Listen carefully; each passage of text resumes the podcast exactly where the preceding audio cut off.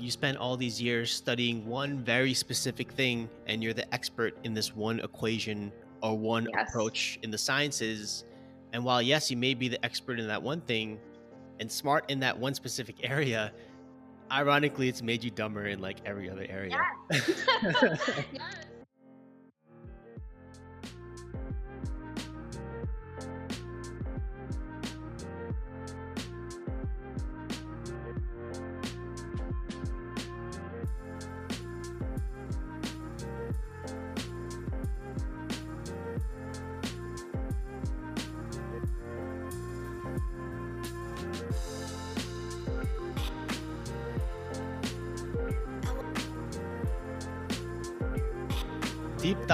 Science, and Social Justice is an interview podcast where we take a deep dive into the struggles, triumphs, and personal stories of minorities in the sciences, arts, and public service.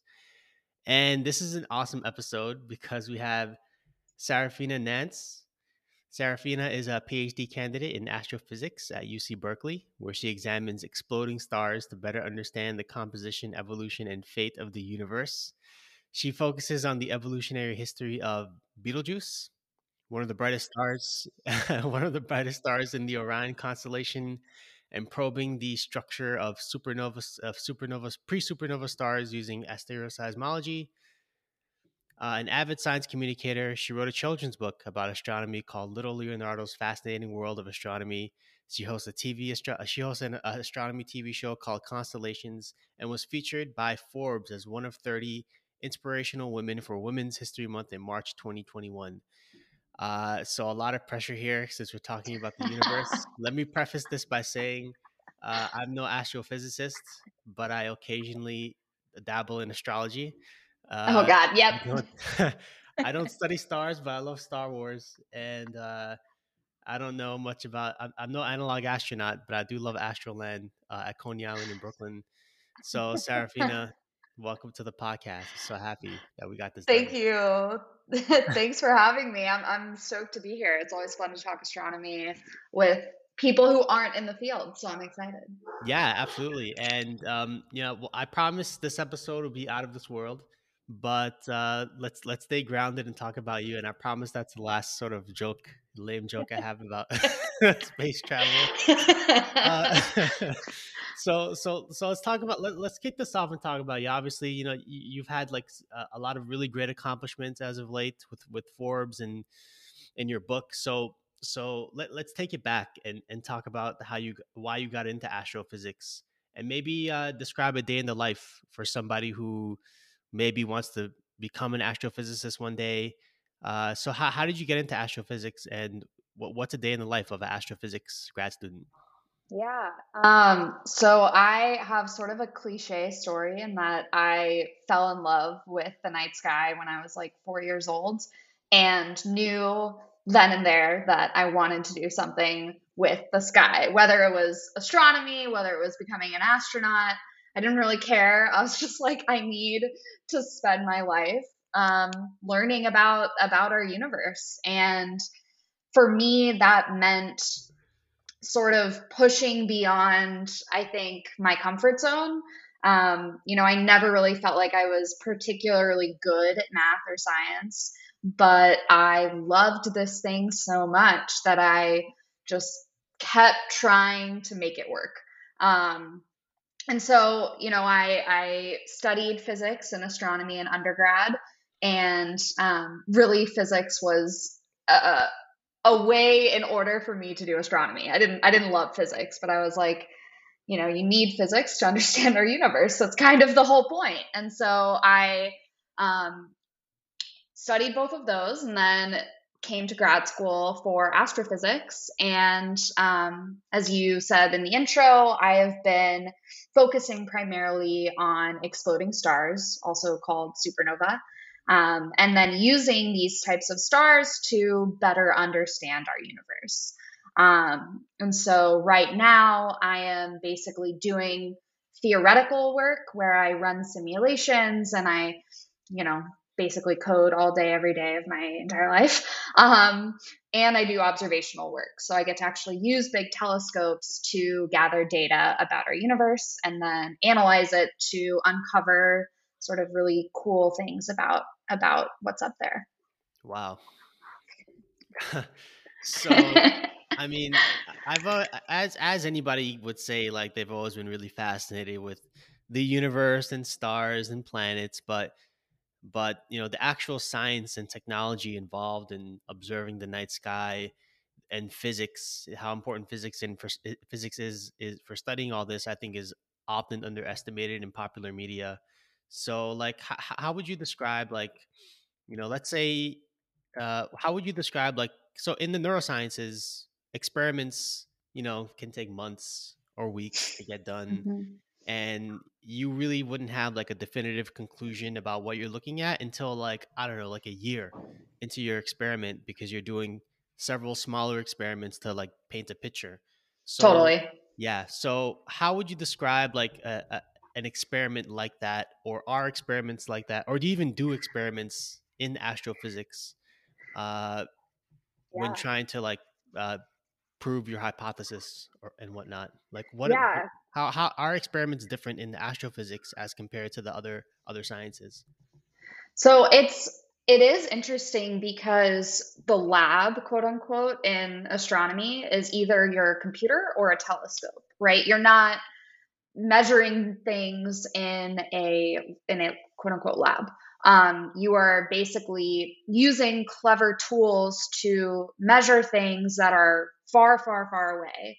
Um, and you need to be really clever about how you go about solving those problems. So, an experiment would be um, for an observational astronomer could be, you know, I'm going to monitor a star's brightness every day or every night for the next six months or for the next year. Um, that's one version of, of a project. For a theoretical astronomer, it could be, you know, I'm going to run a thousand simulations about, you know, a black hole or a an exploding star. And then I'm going to change different parts of those simulations to try to understand how different physical attributes might affect my object that I'm studying. Um, so when I was doing uh, sort of these supernova simulations, I would study things like, you know, wind mass loss. So how fast is the star rotating? How can I, you know, turn the knob on the star's rotation and on how much wind um, the star is expelling, and how does that change how fast it explodes, how how quickly um, that explosion happens. So the experiments are in some ways not as fun as they might be in some other sciences because you're not you're not hands-on actually doing things. You have mm. to use the tools at your disposal to then measure um, things that are very far away. Yeah, that's really interesting because um because really like what are the dependent and independent variables that you usually think about in an experiment when trying to observe the universe. So I feel like it's a lot of it's a I'm sure it's a lot of modeling, mathematical modeling uh, uh, of the universe as opposed to hands-on laboratory bench work. So exactly. it seems yeah, it seems like it's a lot more uh, a lot more theoretical and modeling than it is hands-on like in other sciences so that's that's yeah. really interesting um and so Betelgeuse, which is is the star that you focus on right? Yes yeah. Yeah. So why betelgeuse out of the tens of millions of stars? Other than it has a great name? Yeah no um so when i first got into supernova eh, you know one of the things that you know as i sort of hinted at earlier is it's very hard to study stars that are super far away. That's one of the reasons why the James Webb Space Telescope is so exciting is because we get to study some of the earliest stars in our universe because it's a huge telescope and it's in space.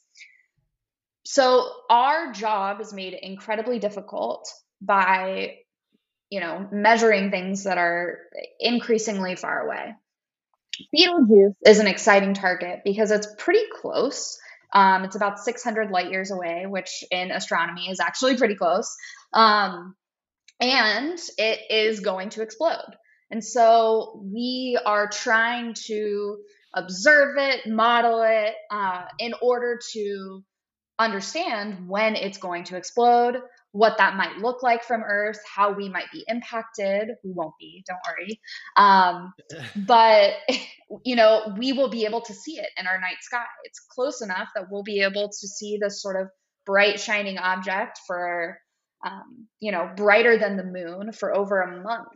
Um, and so that's really exciting from not even just an astronomy perspective, but from a human perspective to be able to see a new object in our night sky. Um, so that's why we study it is it's close enough to us that it will directly impact at least our night sky which is cool yeah and and i think um what i learned recently about stars is that they have like lifespans and not mm-hmm. a lifespan in the sense of like a candle that you light and then it goes out but stars have like a beginning like a birth a life and then an end Right. Uh, and this is something that um, is really interesting to me because there's also like a diversity of stars in the universe, aren't there? Like not yes. just not just the the stars that we see, not just the star we see every day, which is the sun, but they comes in they come in all shapes and sizes, right? Yes, exactly. So you know, not all stars explode at the ends of their lives. So a star like our sun will sort of fizzle out um, and become what we call a white dwarf. But there are stars that do explode. There are stars that become black holes after they die. Um, and all of their sort of evolutionary tracks and how they die and what they become when they die is based on how big they are. And so that diversity of stars directly informs, um, you know, how they live and what, you know, when they die and what they become. Wow. And I and can you describe like uh what would you say are like the primary I guess tools that an astrophysicist uses when observing the age of a star? Mm, that's a good question. So I think a, a, common misconception about astronomers is that we, you know, we take out our telescopes and we put our eye up to the eyepiece and we get to, you know, directly observe the universe. And I wish that's what we did, but we don't. Um, we basically sit in a control room with our computers, and the control room is adjacent to the telescope. So basically, you have this huge telescope in a dome. It's in pitch black light. You can't see anything because any light that you have in there will um, mess up whatever images you're collecting.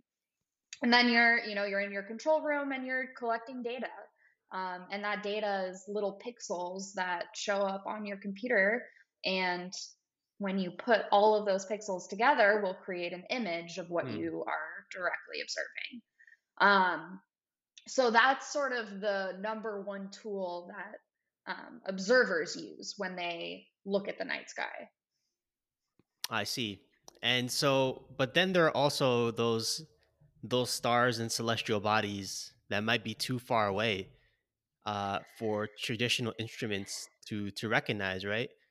Uh, exactly. Yeah. Uh, and one such instrument that recently launched that I'm personally very excited about that can measure those really far away objects would be the James Webb Telescope, correct? Yes, yeah. So uh, actually, today is a big day for the James Webb Space Telescope. I don't know if we decided to record today because there was this gonna Oh yeah, totally. I totally planned it out. I know exactly what's going on. Um, so yeah, this uh, this huge, the biggest telescope we have ever launched. It's a once in a generation space telescope that will observe, you know, the very first light of our universe, uh, 13 and a half billion years ago. Um, we launched it on Christmas Day of 2021, and today it has successfully unfolded. So it is now a telescope in space that will then collect data um, starting in the next couple of months, which is really exciting. 20 years and $10 billion for this once in a generation telescope that we should be really, really proud of. Uh, because as as in all sciences there are always surprises and setbacks with anything you do including building a 10 billion dollar telescope but uh-huh. you know, I'm really one of the reasons I'm really proud of this telescope is because it really shows like how collaborative and, and international science is. in order to produce like really great scientific achievements because you have Yeah. NASA, European space agencies uh, launching this launching this ta- this telescope from from French Guiana in Yeah. in South America. Uh, it's really an international effort, and that to me shows like th- that to me is always one of the greatest achievement in the, achievements in the sciences is working together. And even like during this pandemic, when I, I remember like when this pandemic first started, everyone was looking to Italy. What's going on with Italy? Why they're Mhm. the ones that have the spike in the, uh, of COVID right now around the world, uh, and scientists uh, in the U.S. would collaborate with their colleagues in Italy to Right. find out about this virus before it hit the U.S. Uh, and and science has always been collaborative like that, not only between nations but between fields as well, uh, as I'm sure the James Webb Telescope is. Uh, Yep. and you know, ord- ordinary optical telescopes like the Hubble, for example, would see could see things that are visible to the human eye, but Yes. the James Webb Telescope can see primarily infrared light. That's so why- right. so why infrared light and not visible light for the James Webb Yeah. Telescope? That's a great question. And it's actually exactly related to my research. And for me, one of the most incredible things about astronomy. So that's sort of the question of how we study anything in astronomy is how do we see it, right? And most of the things that we're observing are really far away or emit in wavelengths that the human eye can't pick up. And so we create these telescopes that are designed to pick up those wavelengths. And the question is why infrared? Why not why not visible light? Why not ultraviolet light? And the answer is that we are observing things that are so far away that are born at the very beginning of our universe, right after the Big Bang.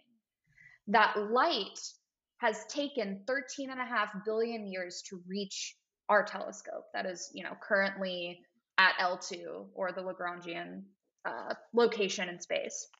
Wait, you said That 13 and a half billion years to reach our Yeah. telescope? Yes. So when I know it's mind blowing. It's like it really is. It's astonishing. Um, and so the light that that we are receiving was emitted 13 and a half billion years ago. And that light is being stretched as it travels through space because, and here's like the crazy thing, because space time itself is expanding because our universe is not static, it is expanding. It is constantly getting bigger and bigger and bigger with time. And as the universe gets bigger, light that travels throughout the universe gets stretched along with it. And so it moves wavelengths from visible to infrared. E. So, so let me get this straight here. Uh, Yes. so basically, so basically, you're saying that like the further something is in the universe, the longer wavelength light, the longer the, right. the the light gets, like the wavelength of the light gets when it reaches its destination.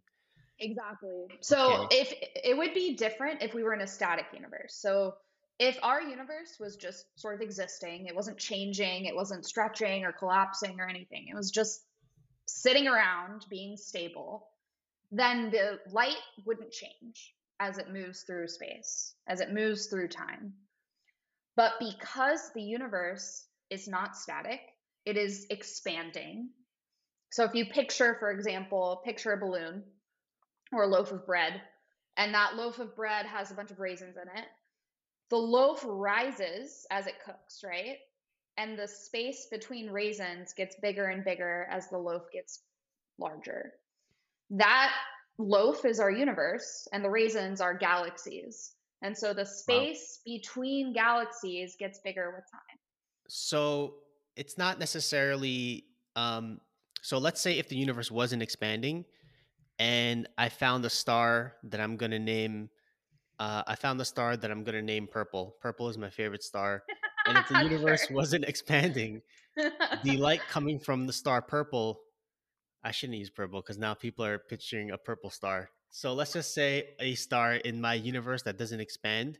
The Yeah. light, that comes from this star would be the same and would be constant. But because right. the universe is, is expanding, the relative light that comes from there changes over time to a redder and redder yeah. color yeah, over time. Exactly. Exactly. Because the wavelengths itself, the light itself is getting stretched as wow. it travels through space time. Yeah. So, it's wild. Yeah. Wow. So how does how can the James Webb telescope help inform your research with Betelgeuse specifically? So this telescope is exciting for a bunch of different reasons. You know, they're studying everything from first light in galaxies, how galaxies form, to, you know, how structure forms, how the first stars are formed.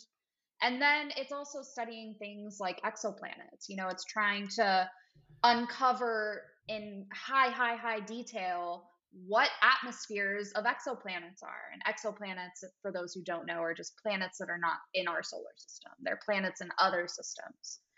And when we study those planets, we're trying to learn do they have water on them? Are they places that we could potentially go? Or is there life on them? So, this telescope is really so powerful and searching through so much of the universe that we just get extraordinary amounts of data from it. And there are astronomers all over the world where that data is exciting for their research. For wow. me specific I know it's it's it's the number of science projects that come from a telescope like this are just it's unbelievable. Yeah. It's mind blowing. Yeah.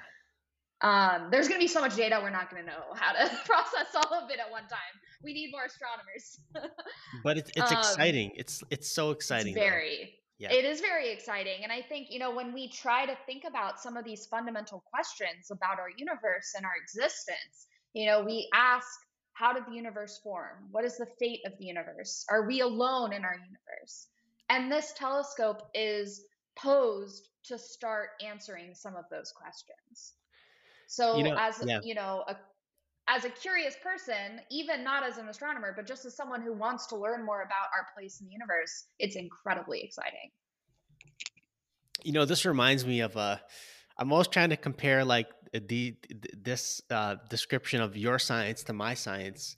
Totally. Where, where everyone, uh, it, eh, it, eh, eh, there are times where it, the, on, the, on my floor where, where my neuroscience labs would be, some scientists would get a brand new microscope, a half a million dollar microscope that everyone can share and use and are really excited to use and you have to sign up for it on like Google Calendar in order to use it. But it's hot, it's new, and you can. yes. it's also it's also interesting how like one of the primary um, techniques in the biological sciences that get used in experiments is called uh, immunohistochemistry. And basically, what that is, it's it's using uh, engineered antibodies to to uh, to mark uh, specific proteins or or cells in uh, in tissue or on individual cells and it's interesting because sometimes these um, antibodies are engineered to emit uh, to emit um, fluorescent light when when, they're, when they're excited oh. yeah so cool. you can you can get like uh, fluorescent antibodies that are green or red or purple or whatever uh, but it's great but they're but they're all on the same plane of of of observation. They're not like uh, at, at different distances. They're engineered to glow at a particular wavelength. Uh, but here, that same uh, sort of fundamental aspect of of physics, yeah, yeah, is using it in an entirely different way to measure distance and time.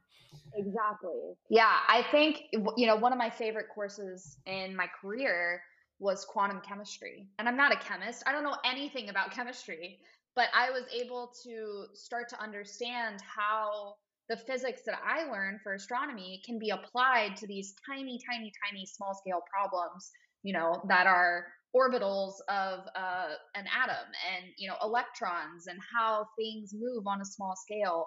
And I, I think that's one of the most profound parts about, you know, math and physics is that it really is a language and a tool to describe our universe for whatever science you're doing, whether it's neuroscience, astronomy, biology.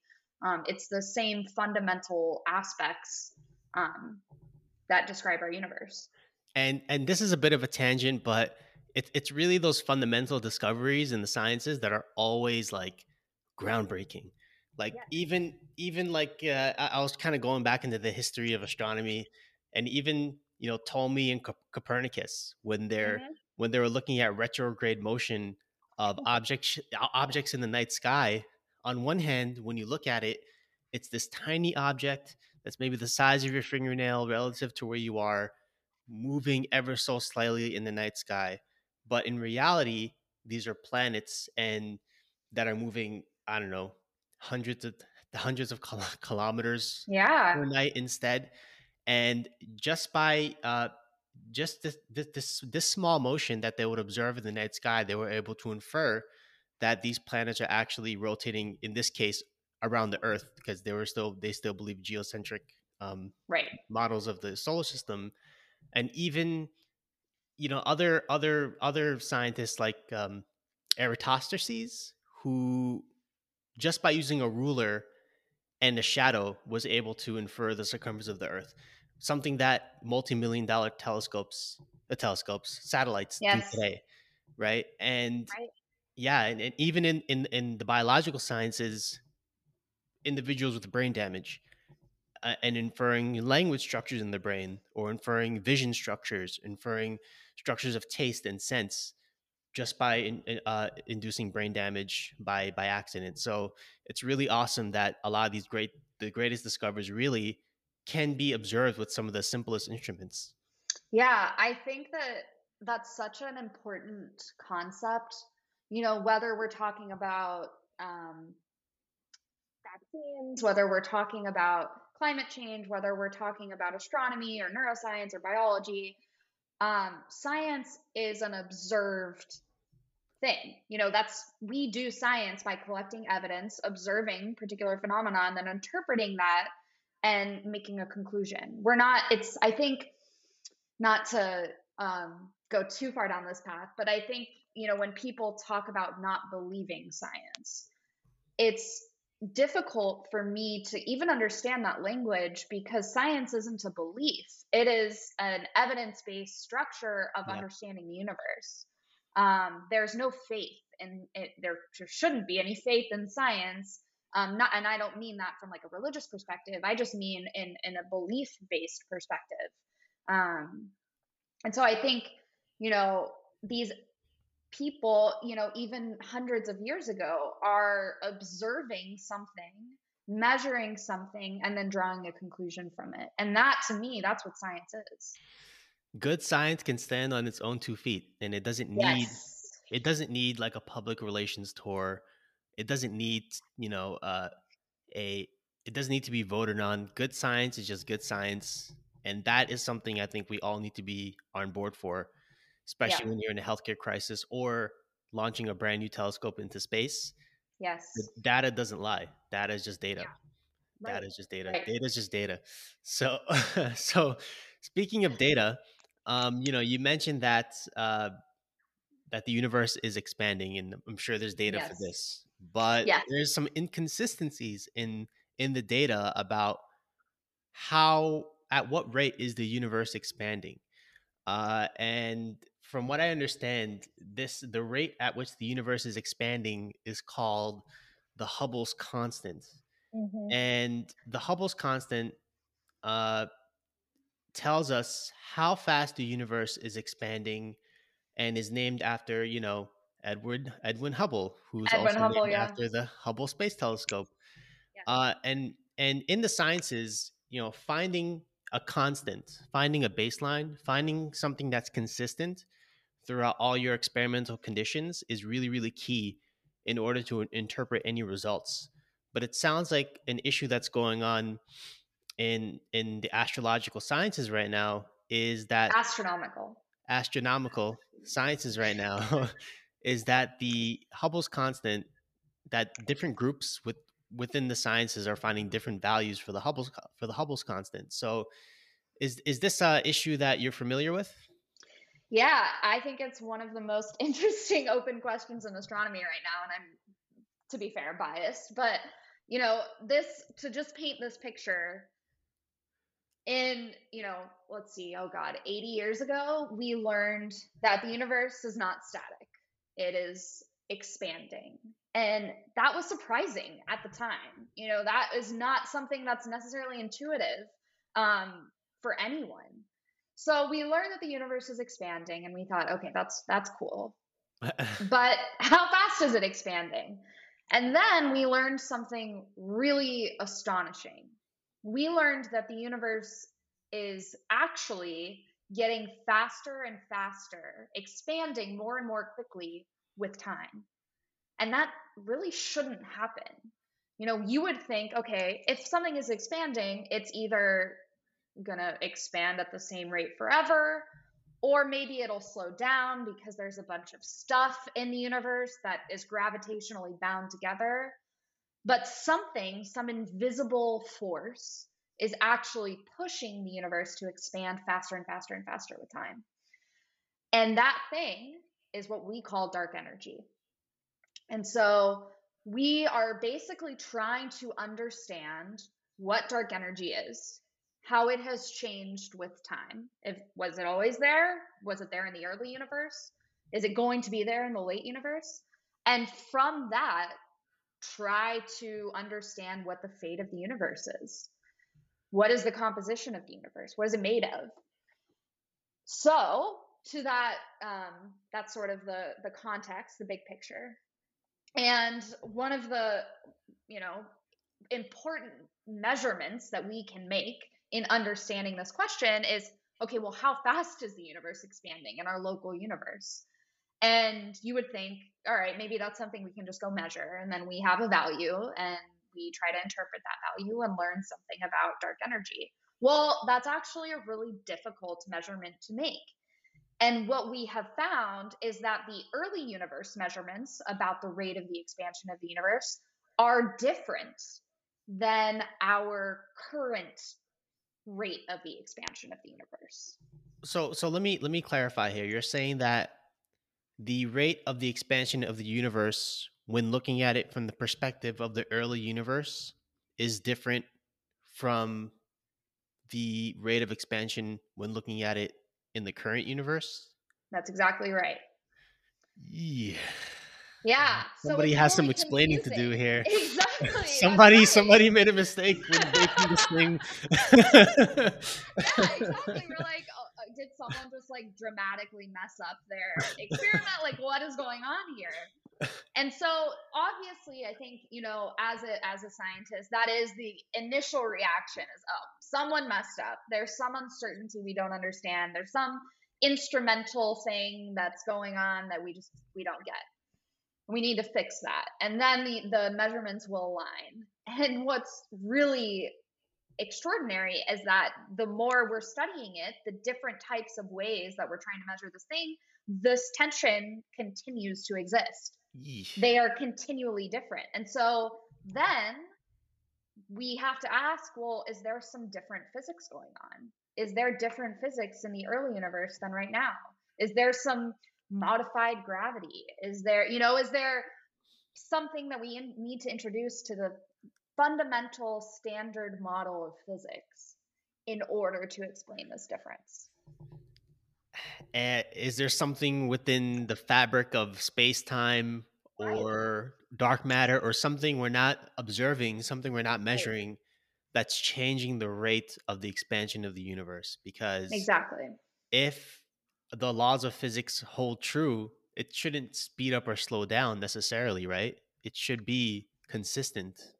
But exactly. something is pulling at it or changing it. And we don't know what that is, apparently. Yeah. Dark, matter.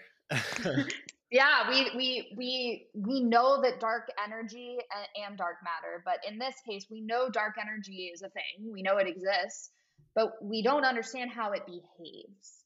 And what we're learning basically is that early universe measurements and late universe or current universe measurements are different. And so something has to give.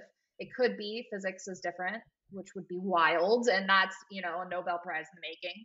Or it could just be that someone didn't calibrate their, their instrument correctly. And, you know, we need to fix that. So that's part of my my dissertation, my thesis is using exploding stars, using supernova to measure this rate of expansion in our local universe and try to get an independent measurement. Wow.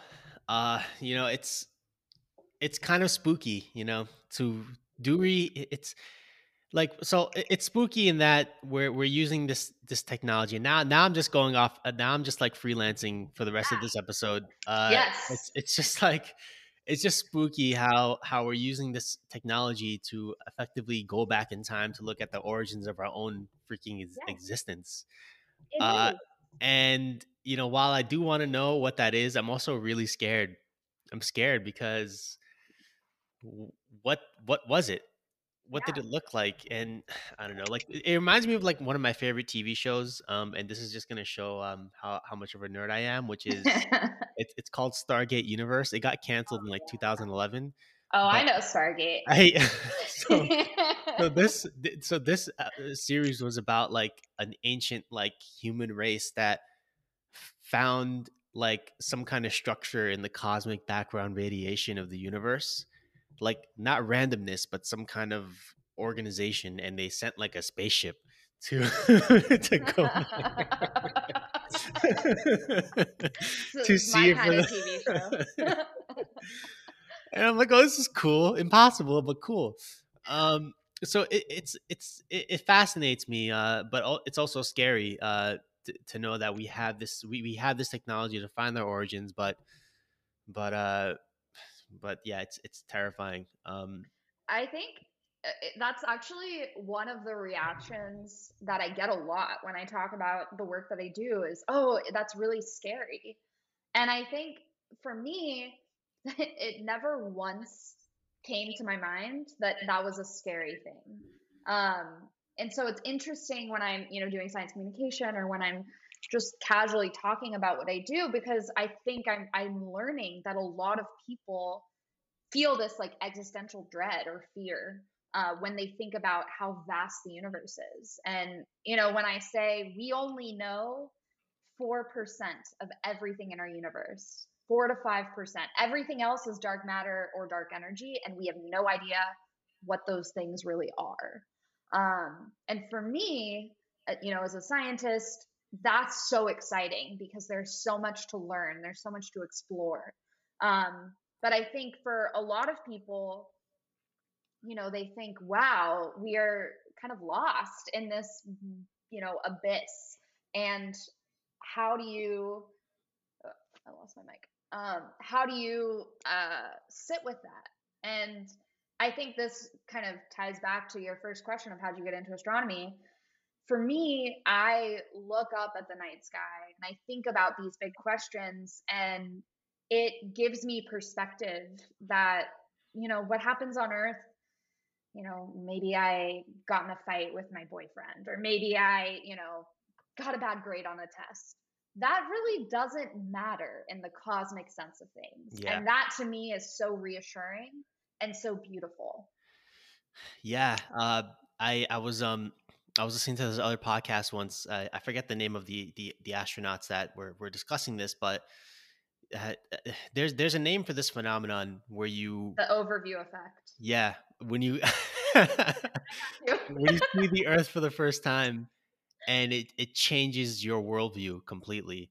That when you see this planet and you look out into the universe, the emptiness of the universe, everything that's ever happened in human history happened on that little tiny marble that you're now staring at from above and how insignificant uh, a lot of the problems we have i'll be frank like a lot of the problems we have are just stupid uh, yes. fighting over vaccines fighting over i don't know election whatever fighting over uh, you know the right to choose like i think that a lot of these problems are are human are human made uh, and I think are are not what we should be necessarily focusing on as a civilization, right? Because um, the future, I think, is in the stars, and we, I think, are a space-bound civilization. So, you know, science, I think, should be, you know, the tip, the tip of the spear when when poking the future.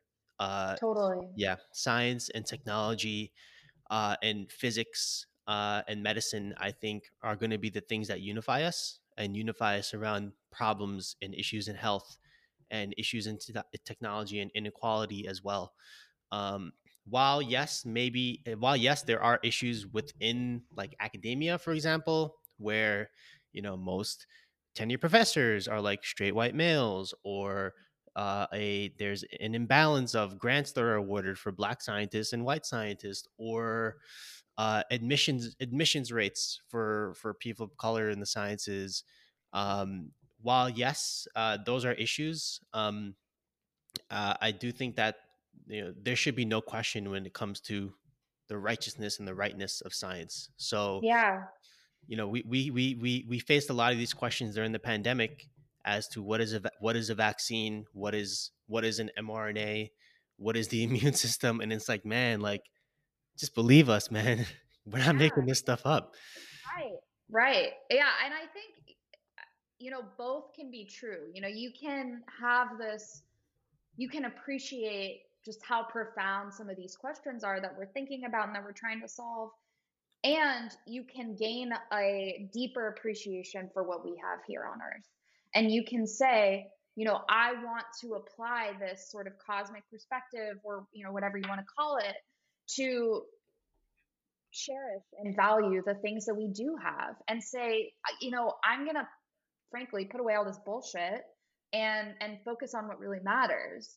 Um and i i think this is honestly i was thinking about this this morning with all of these scientists on social media right now, I, you know, primarily follow astronomers, of course, and everybody is freaking out with joy about the James Webb Space Telescope. You know, there is this like really profound excitement and and and joy that comes with watching this project that has been decades in the making unfold in real time. And contrast that to, for example, epidemiology Twitter, where, you know, people are really freaking out right now with how you know equitable vaccine distribution and how omicron is sort of ravaging through communities. And you know it's it's so sad because i you know i want to be in a place where i can fully appreciate what's going on it you know with this monumental space telescope being launched into space and gathering data. But i also have to say you know we need to also figure out how to take care of people here on earth right? We need to figure out a way where we are prioritizing you know, people's health and and making sure that people are being treated like humans. And a lot of the time, I think that is lost. You know, people say, why are we spending $10 billion on a space telescope when we have problems here on Earth? And the point is, in my belief, is, you know, we need to be able to do the science. We need to be able to prioritize the science. And we also need to figure out how to educate people, how to um, you know, increase science literacy and get people uh, in a position where they can then, you know, make informed decisions about their lives and and and function in a in a science literate society. Um, and I don't know how good of a job we're doing at that right now, to be honest with you. I, you know, I, I, I agree. I have, I don't know how good of a job we're doing either. I mean, during the Apollo space space missions, you know, you would have you would have this Apollo rocket sitting on the platform ready to launch, but just a few miles away, protests about why we're spending tens of billions of dollars of rockets when we don't have stable housing for for underprivileged individuals. And while yes, you know that's absolutely a valid concern, we do need to do both because yeah. eventually they're going to feed into each other. Where where um, why are we spending? Why do labs spend hundreds of millions of dollars developing medicine that people you know can't afford and only certain people who are wealthy enough to, who uh, who can afford it uh, well this feeds back this feeds back in that now we have healthcare inequality and vaccine inequality because we haven't been paying attention to those communities that need that healthcare in the first place. Yes. Uh, so i think that um, it, it, absolutely feeds feeds into each other. There is a humanitarian aspect to science whether it's yeah having access to data, uh, having access to education as well, having access to, uh, you know, are you close enough to a school where you can walk or take a bus? Uh, do you have access to graduate level science teachers or modern laboratories? Like, I didn't touch my first pipette, which is like a tool in the sciences to lift small liquids uh, until I was already a junior in undergrad. And by the time wow. that happened, yeah, and by the time that happened, I realized like everyone else in this lab has been has been doing this for three, four years, and right. that and that's like a critical point in grad applications. Your junior year, where you're expected to have like two years of research experience, and I was just getting started, uh, and their yeah. parents, you know, have graduate degrees or went to college and right. whatnot, and all these things feed into each other. Where a lot of you know uh, a lot of scientific talent never gets tapped into because we're not yeah. paying attention to the people who need who need who need the education and access to the sciences. So exactly. and i think that you know this is a new role for scientists now where we have to have a, a community engagement aspect to what we do or or pro bono science Absolutely. if you will.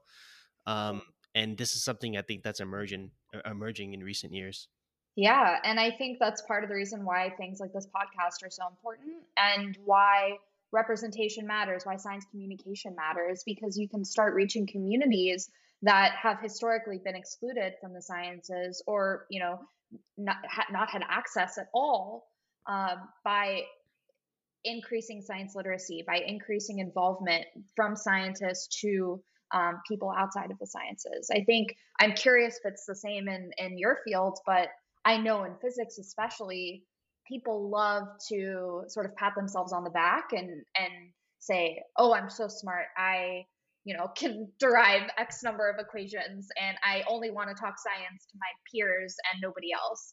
And people sort of isolate themselves in this ivory tower of academia. Yeah. And I think that is incredibly damaging because it leads to things like vaccine hesitancy.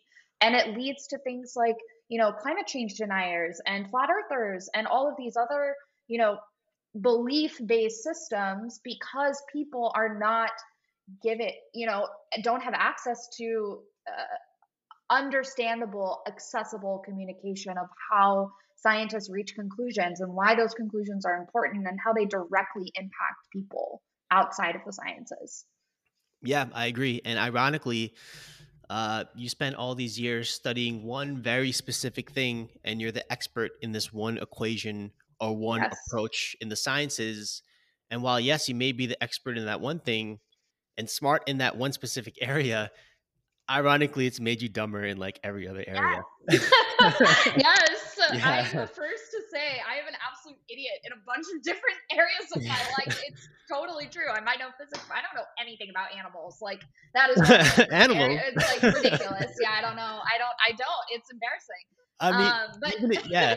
Even something as simple as like interview skills like yes. in grad programs yes there's there's like no workshops on how to even have how to do an interview how to have an interview. Yeah. and and and when it comes time to like get a real job you're woefully inadequate in in mm-hmm. in conducting yourself during an interview but you right. can talk all day and night about you know what you see under a microscope and whatnot so this i think yeah. is a major uh, uh, issue area that we should focus on but you know i don't know if that's yeah. going to get solved to be honest i don't know if i'm ready to, i don't know if i'm we ready just, we need more people who know how to talk science and share it with the world. That's like really, I truly, truly, truly believe that. I I I 1000% agree and you are one of those people and you know if if somebody wants to talk science with you uh yes. and, and follow up with you from this podcast episode how would they get in touch with you? Yeah, I am on socials at starstrickensf um, you can also find me on my website, starathena.com. Really bad puns that I just like never really got out of. Yeah. Um, but yeah, I would I would love to to chat and um, yeah, anybody who has any science questions, space questions, representation, women's health, I'm I'm happy happy to to talk. And all these issues are really important, um, and we should really be discussing them out in the open. And having scientists leave their lab space or leaving their basement or wherever they do their work uh, and enter the real world as as yes. human beings i think is is really important to to give us ammo against misinformation that would eventually come in the future because there are going to be other scientific uh, other crises that we would need scientists for uh, trusted voices uh, to talk about them with um, I know there's this movie on Netflix called uh what was it called? Don't Look Up. Don't Look Up. Yeah. Yeah. kind of that was a scary movie. Uh, it was terrifying. It's terrifying. Uh, but yeah. I think we can be in a position to create a space where scientists are are trusted individuals, where they're your neighbors, they're your friends you see at the grocery store, they're your colleagues, you see them at church or wherever wherever you worship, uh, and you can talk to them. Uh, so get out the lab and get out there, please is the message of this episode. Yes. here, here. so, uh, with that, Sarafina, uh, I love this episode a lot. I learned a lot, um, and I'm so excited to I'm so excited to have you on. So, thanks a lot. Thanks so much for having me. I had a blast. Thank you.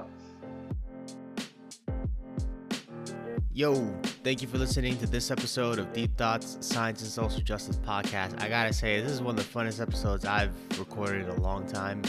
Be sure to follow the podcast at deep underscore thoughts underscore podcast on Instagram. Hit me up if you have any cool episode ideas. Gotta check out that Patreon. This is a people powered podcast. Needs your support. We're trying to upgrade all the equipment. We're trying to increase our reach. We have to produce science communication check out that Patreon. DM me if you have any questions. We're here all day. I'll see you next time.